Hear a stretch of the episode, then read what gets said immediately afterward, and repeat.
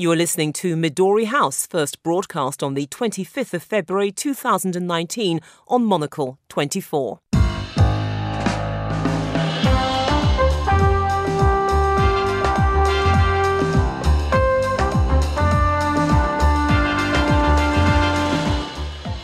Hello and welcome to Midori House, coming to you live from Studio One here in London. I'm Juliette Foster, and on today's show. If I had not been elected President of the United States, we would right now, in my opinion, be in a major war with North Korea. US President Donald Trump prepares for Wednesday's historic summit in Vietnam with the North Korean leader Kim Jong un. Is the Korean Peninsula any closer to denuclearization? International criticism for the Israeli Prime Minister Benjamin Netanyahu after he enters an electoral pact with an ultra nationalist extremist party. My guests Pippa Malmgren and Jeffrey Howard will be discussing this and the day's other top stories, including extend Article 50 or face a messy exit. The latest warning from the EU to the UK as British Prime Minister Theresa May fights to break the Brexit deadlock. And he's taken a train for the Vietnam summit, but how will Kim Jong un pass the 60 hour journey between Pyongyang and Hanoi? That's all to come here on Midori House with me, Juliette Foster.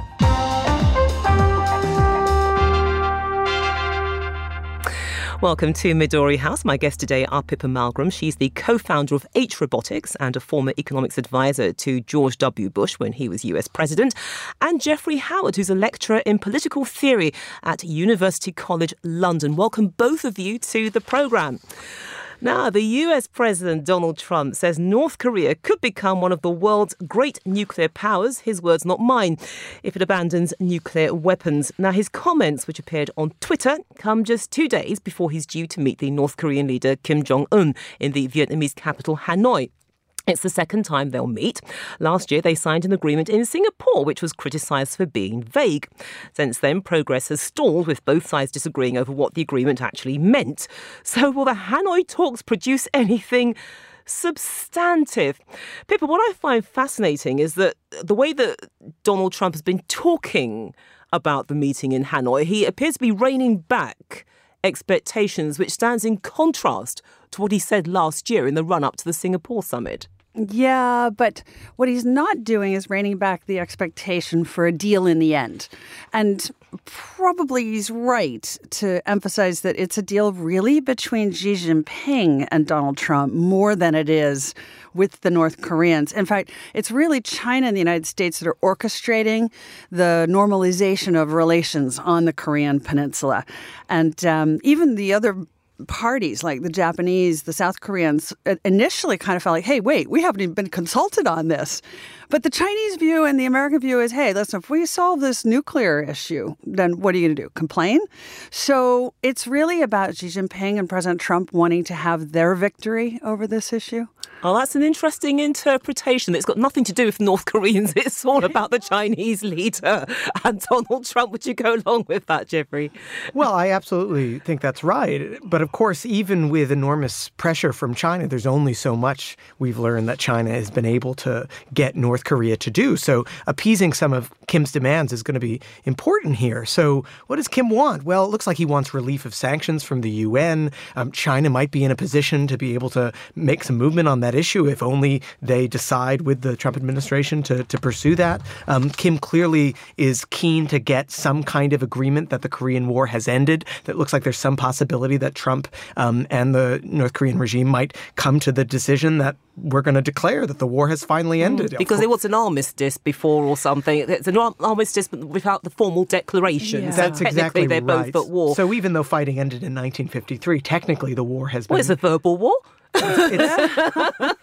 and this would this would be a huge public relations payoff. There's also been talk about possibly setting up some liaison offices between Pyongyang and Washington D.C., not formal embassies, but a nudge in that direction. But really, for Kim, it is about the sanctions. Mm, but but from from a, a skeptic's point of view, Pippa, you could argue that Kim can afford to say, "Yep, we're not fighting the Americans anymore. We're going to declare an end to the war.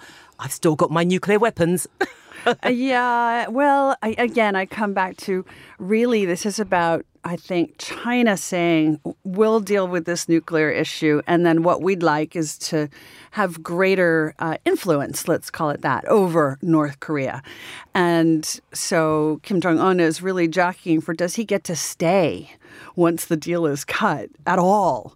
You know, and so he's looking for the Americans to help him with the Chinese on that front. But from a Chinese point of view, look, the, there's a real possibility here that they're going to be uh, effectively acquiring the last least expensive labor force on the whole planet. You know, the last injection of cheap labor exists in North Korea, and no one else has the time or patience to deal with teaching that population how to be part of a labor force. Because the Chinese are noted for their patience in playing well, the long game. I have to say, they are. They are. I remember once, and this is slightly an aside, but once having a fascinating discussion uh, with Helmut Schmidt, the former Chancellor of Germany, because, you know, he oversaw the reunification or prepared the groundwork for the reunification of East and West Germany, but he had advise the South Koreans on the possibility of North and South Korea. And he always said what nobody has understood is that population can't be integrated in the world economy the way that East Germans could. Because at least East Germans understood you wake up in the morning, mm. you go to work, you get a paycheck, and you buy a beer with it on the way home. This is not the situation in North Korea. So most of the parties kind of look at this as China doing the world a favor to mm. deal with this population. And if Trump gets some credit for that, they're kind of like wincing, but okay. But, that, but that's quite an interesting interpretation again, because it sort of bleeds into the trade agreements, if you like, between Trump and the Chinese because he's actually said that we've had some very good agreements and yes, great things are happening. So is there a sense that he's talking about one thing, but behind the scenes, his his negotiators and the Chinese mean something entirely different? In other words, look, you know, China we'll give you some nice optics with North Korea, but in return, lay off the, the tariffs. I, I, think that's exactly right. And I think it's all related. I mean, for Trump, ultimately, it isn't about policy. It's about the politics. It's about mm. the appearance. It's about being able to come home and say to his base, I have this victory. I've done this great achievement here. We've beaten China in this trade war. We've gotten this great deal with North Korea. And so long as he gets those optics, Trump will be happy. Now, his, his team actually wants to find concrete steps. And so Secretary Pompeo, the Secretary of State, has made it very clear that he's not willing to support the relief of any sanctions whatsoever until we have full verified denuclearization on the Korean Peninsula. Um, but I think Trump's probably willing to go um, to be a bit more flexible than that. And so, as with most public policy issues, we might even be seeing some disagreements within the Trump administration yeah, about and, and how let, to move forward and, here. And let's pick up on that, the idea of, of the disagreements, because just looking at the tweets and the comments, the comments from the likes of Mike Pompeo, I mean, he appears to be saying, one thing that, look, you know, the North Koreans, they are a nuclear danger. Trump appears to be saying, well, actually, you know, they're not too much of a danger. Everything's kind of under control. Then you've got John Bolton saying, oh, you know, you're sort of giving away bits and pieces. So the inference being sort of go at the guy with, um, with a hammer, a stick, whatever. I mean, how united is is this foreign policy team or, or in the t- department generally? Well, you know how everybody keeps saying that there's been a breakdown of process in the West Wing. Yeah, this would reflect this breakdown uh, in process. All right, so there is. you know, this is normally what happens. You know, having worked there, normally what happens is the special assistants to the president on the National Security Council, on the National Economic Council, you basically vet the issues that are going to go up to the president, and you find the ones that really need an answer right now. And then you figure out where everybody stands and you find we're all aligned except for these three points. And then you try to hammer out those differences. And ultimately, you're going to present to the president literally a half page memo because that's the max you're going to get no matter how complicated the issue Just is. Just for this particular president this, or for presidents no, no, per se? For all presidents, you get half a page max. One paragraph is better and you need to present three positive options. This process isn't how this White House works.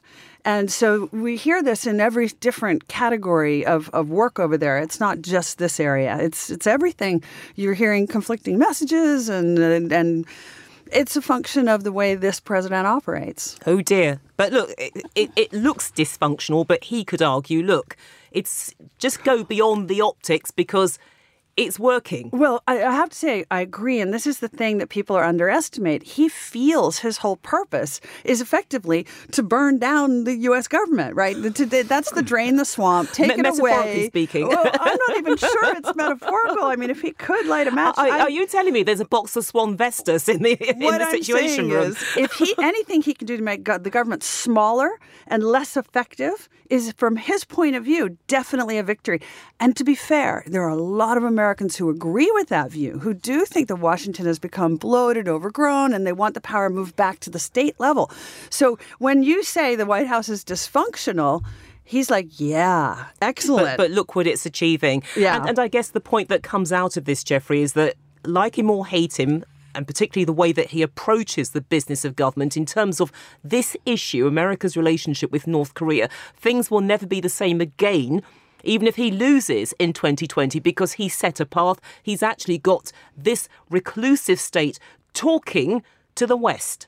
Absolutely, and while I certainly don't agree with him that there would be a, a new uh, that be a war right now where Hillary Clinton the president, which he suggested the other day, uh, I don't agree with him that there would be a war with North Korea. You can't deny that there's been movement on this issue, um, movement that previous administrations weren't able to achieve. Um, now. I don't know if it's just the fact that a broken clock is right twice a day, um, or that you know he uh, maybe the president actually deserves some some credit here. Um, despite all the bluster, it's had some effect in in getting Kim talking, and that that's got to be a good thing for world peace. Well, I think it's partly a function of his negotiating style. See, normally what a president would do is send the defense negotiators to deal with the defense nuclear issue and separately send the trade negotiators to deal with, say, China on the trade issue. He takes everything and throws it all onto the table. So I think you're right to raise the possibility when he says we're making progress, what he's really meaning is the progress with China on the North Korean issue will allow me to then back off on the trade hostility with China. Because for him, it's all interconnected. Mm. Nothing is separate. But governments are not used to negotiating this way. U.S. governments, by the way, I think the Chinese are very comfortable negotiating like this. They like this style where everything is up for discussion. Okay, then. So let's move on now to the Middle East. And the Israeli Prime Minister Benjamin Netanyahu is under fire after entering an electoral pact with a party of ultra nationalist extremists. It was Mr. Netanyahu who oversaw a merger between Jewish Power and the group Jewish Home, whose leaders want a ban on sex and marriage between Jews and Arabs. That's just part of it. US pro Israeli groups, which have supported the Prime Minister during his 13 years in power, have condemned the move, although Mr. Netanyahu is unrepentant. He says the deal is a way of forming a right wing coalition in readiness for elections in April. Before we take a look at his new coalition partners, Jeffrey, let's look at Mr. Netanyahu's situation because it has to be pretty desperate, and surely he must feel as if his feet are burning in the flames if he has to go into a coalition with these two parties because they are led by some not very nice people.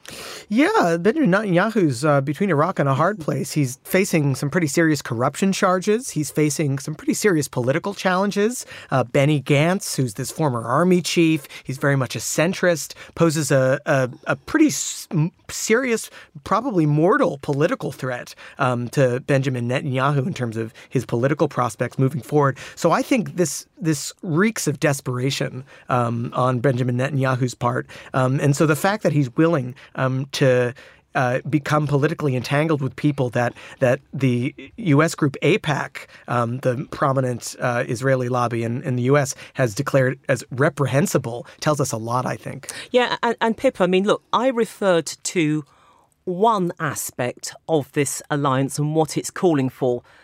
But it's much worse than that. Even I was shocked at some of the things which have come out of their mouths. I mean, homophobia, for example, along with other things. Yeah. Well, what I find really disturbing too is this is part of a more global trend. Everywhere in the world, we're seeing uh, the incumbent political leaders lose their footing and start to reach out wherever they can to the extremes on both sides. Uh, and I think this is a function of the new populism. And one of the things the new populism is about is saying we don't want the old guard. We want a new category of people. Look at the last U.S. congressional elections, for mm. example. Something like a one third of all the new members have never worked in politics before, right? The public is dying for people who mm. are outside the system. And it replicates what was happening in France as well with Absolutely. Mr. Macron's movement. Yep. And it's both directions, hard right and hard left. And what it is, is the old guard are, are suddenly realizing they've lost their foothold on power and they scramble to reach for something to hang on to, far right or far left.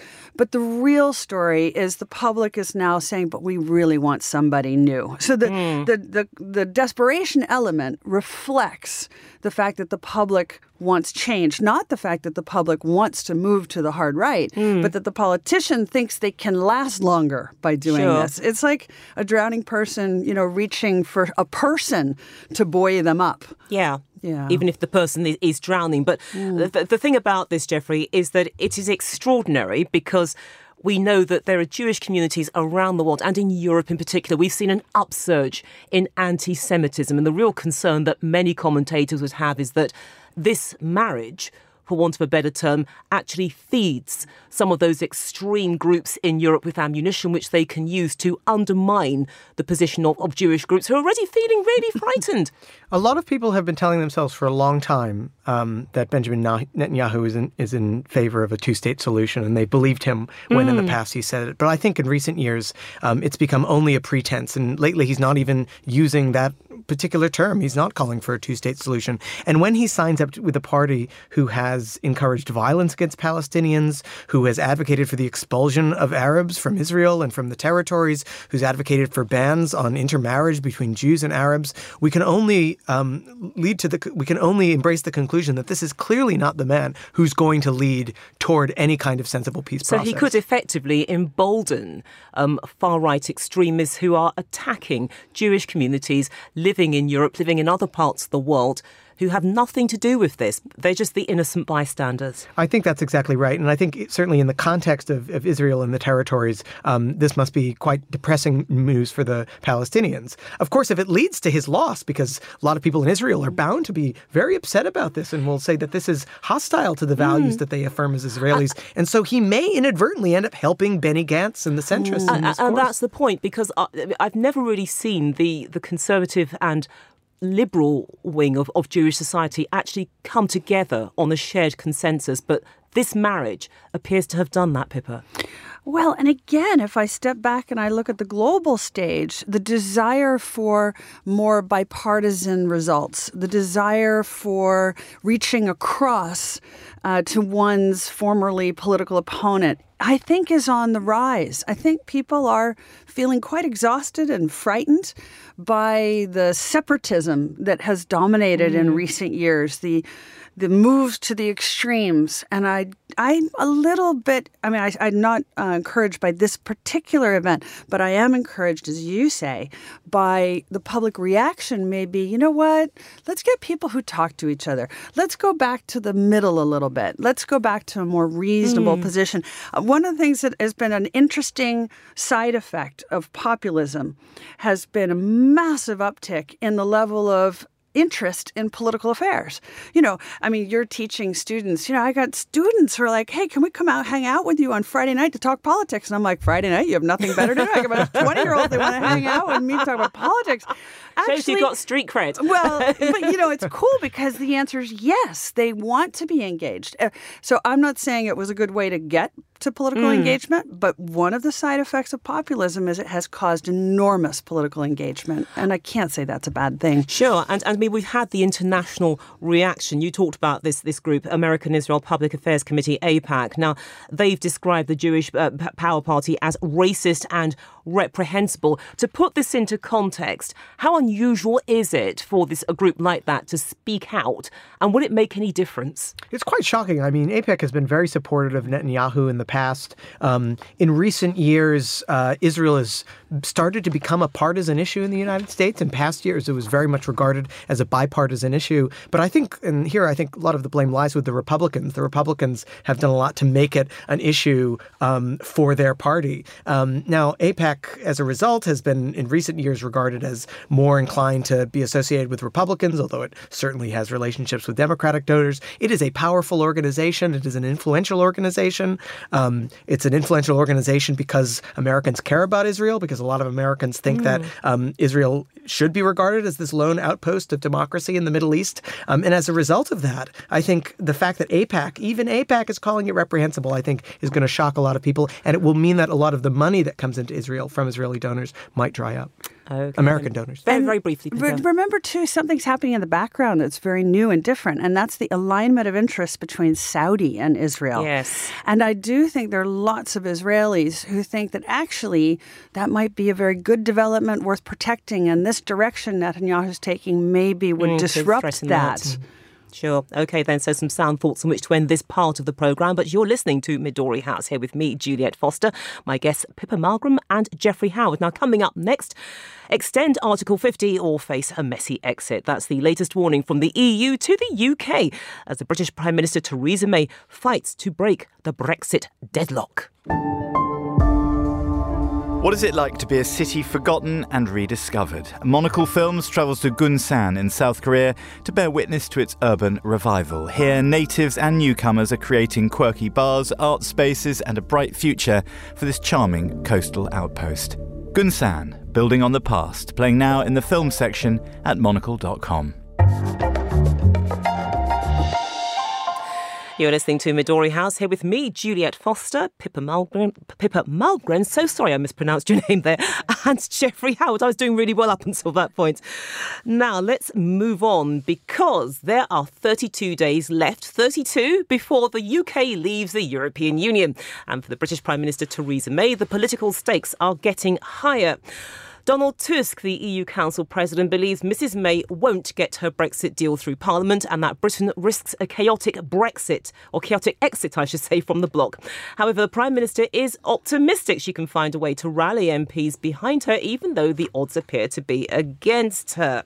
While the solution favoured by Mr Tusk is extending Article 50, which would extend Britain's European Union membership beyond the March the 29th deadline when the country is supposed to exit the EU. Confused you won't be. But um, Pippa, look, Mr. Tusk's suggestion on the surface looks sensible because it would give Britain more time to clarify the relationship it wants with Europe in the post Brexit world. But if you're a Brexiteer, I would imagine that your toes are curling on that because they might well turn around and say, Of course you want an extension. It's a way of keeping us in this union by default. Oh, and it's not only that, too. Uh, I think even those. Um, who are on the Remain side, time alone isn't going to fix this. So understanding what would the terms and conditions of the deal be is still paramount. Um, again, you know, what I find really interesting is I travel all over the world, and what I'm hearing from investors and business people all over the world is they see Britain as a very dynamic economy. Uh, it remains at the cutting edge of things like artificial intelligence, the creative mm. industries, manufacturing, which is an area I'm personally in. I can see how powerful Britain is in that space. And by the way, every time sterling falls, Britain becomes more competitive and the assets here become less expensive. So the whole rest of the world's going, well, we would like to do more business with Britain. Uh, and the EU saying, well, we don't want to unless we get the deal our way. And I don't know, it's very interesting how the British are so focused on this, and the whole rest of the world's like, what? Like, we just want to work with you guys. Like, whatever, you know, it's very local as an issue for the rest of the world. Yeah, but it, but every so often it does actually throw up some very entertaining chapters. We had one early this evening, in fact, when the opposition leader Jeremy Corbyn, he represents the Labour Party, he actually said, "Yep, my party is going to back a second referendum." I can tell by the look on your face, Jeffrey, you're not impressed with that. well, off we go. I mean, so clearly a lot, of, a lot of well, a lot of people in the Labour Party are going to be quite upset about this, and so you know, it has taken a bit of guts. It's taken time, but it's also taken guts for for Jeremy Corbyn to come out and, and defend this position. Um, one wonders whether he actually supports it or actually hopes it, it will materialize. Um, and it's totally possible if he tables this amendment, he might get conservatives supporting um, a, a, second referendum. Um, now, I think that what's most likely to happen is that we will extend Article 50 in some form or another, but clearly Theresa May, the Prime Minister, doesn't want this to happen. She's trying to wait until as late as possible um, so that she can put it to members of parliament either you have my deal or you have the terror of no Brexit. Yeah, so that's so that's the strategy game that she's playing here. That you know the hard Brexiteers are going to end up supporting her because okay, we may not like your deal, but the idea of an extension of Article 50, come on, that's like forcing us to drink raw egg. mm. Well, and I also find it very interesting this definition of a hard Brexit must be chaotic. Uh, and I'm not at all convinced that that's the case. Uh, I guess it's the worry that businesses feel that they haven't had time to prepare. Yeah. And this possibility that things could get stuck in ports or on roads and goodness knows what else, other disaster scenarios. No, no, no. I, I totally hear you. Although it's again interesting that businesses are surprised when this has been in the news for a very long time. Uh, and it was just their assumption that this would all end in a different way. Um, and I just I just wrote a book uh, recently. It came out in October where I said the big problem is there's just insufficient diversity of thinking. This idea that Brexit will never happen or Trump will never win or there'll definitely be a deal. Why do we have this hundred percent or nothing approach? Mm. Why couldn't we be like, well, there's a possibility that there might not be a deal. Let's see what would we have to do to be ready for that scenario. The unwillingness to even think about that uh, it just surprises me that the business community, who are paid to think about risk, have decided to just pretend that that's not a risk. So it's not just politicians who are tribal, Jeffrey. It's also businesses in terms of the way that they look at this. Yeah, I mean, the civil service, of course, has been um, trying to ready Britain for the, the prospect of a, of a no deal. And, you know, economists aren't particularly optimistic about, about the idea of a, of a no deal Brexit. Um, and clearly, the prime minister doesn't want that either. Now, but what's striking, of course, is that a lot of Brexiteers will say, well, we might rather stay in the European Union than go with uh, Theresa May's deal um, because because Theresa May's deal weds us pretty close to the European Union, and so we're having to be complying with a lot of their regulations and requirements without having a voice in making them, and so we might as well have a voice. Corbyn's proposed amendment um, is an even closer marriage with the European Union, um, and so if it's that versus staying, I think the Brexiteers are, will even be more enthusiastic. Yeah, and I, and I, guess as well that you know in the time available, if there if there was an extension, we're just going to retread this same old path, isn't it? Come up with a deal and then try to get it in Parliament. Parliament doesn't like it. Mrs May retweaks it, goes to Brussels to help her with the retweaking, takes it back to Parliament, and here we are again, deja vu. Yeah, not only that, but this divide between the Remainers and the Brexiteers persists. You, you still will go to dinner parties in London where everyone say people who voted for Brexit are out of their mind, uneducated, stupid, don't understand anything. Mm. Then you go talk to people who voted for Brexit and they go, those Londoners, they're, they're ignorant, they don't understand what's happening in the rest of the country.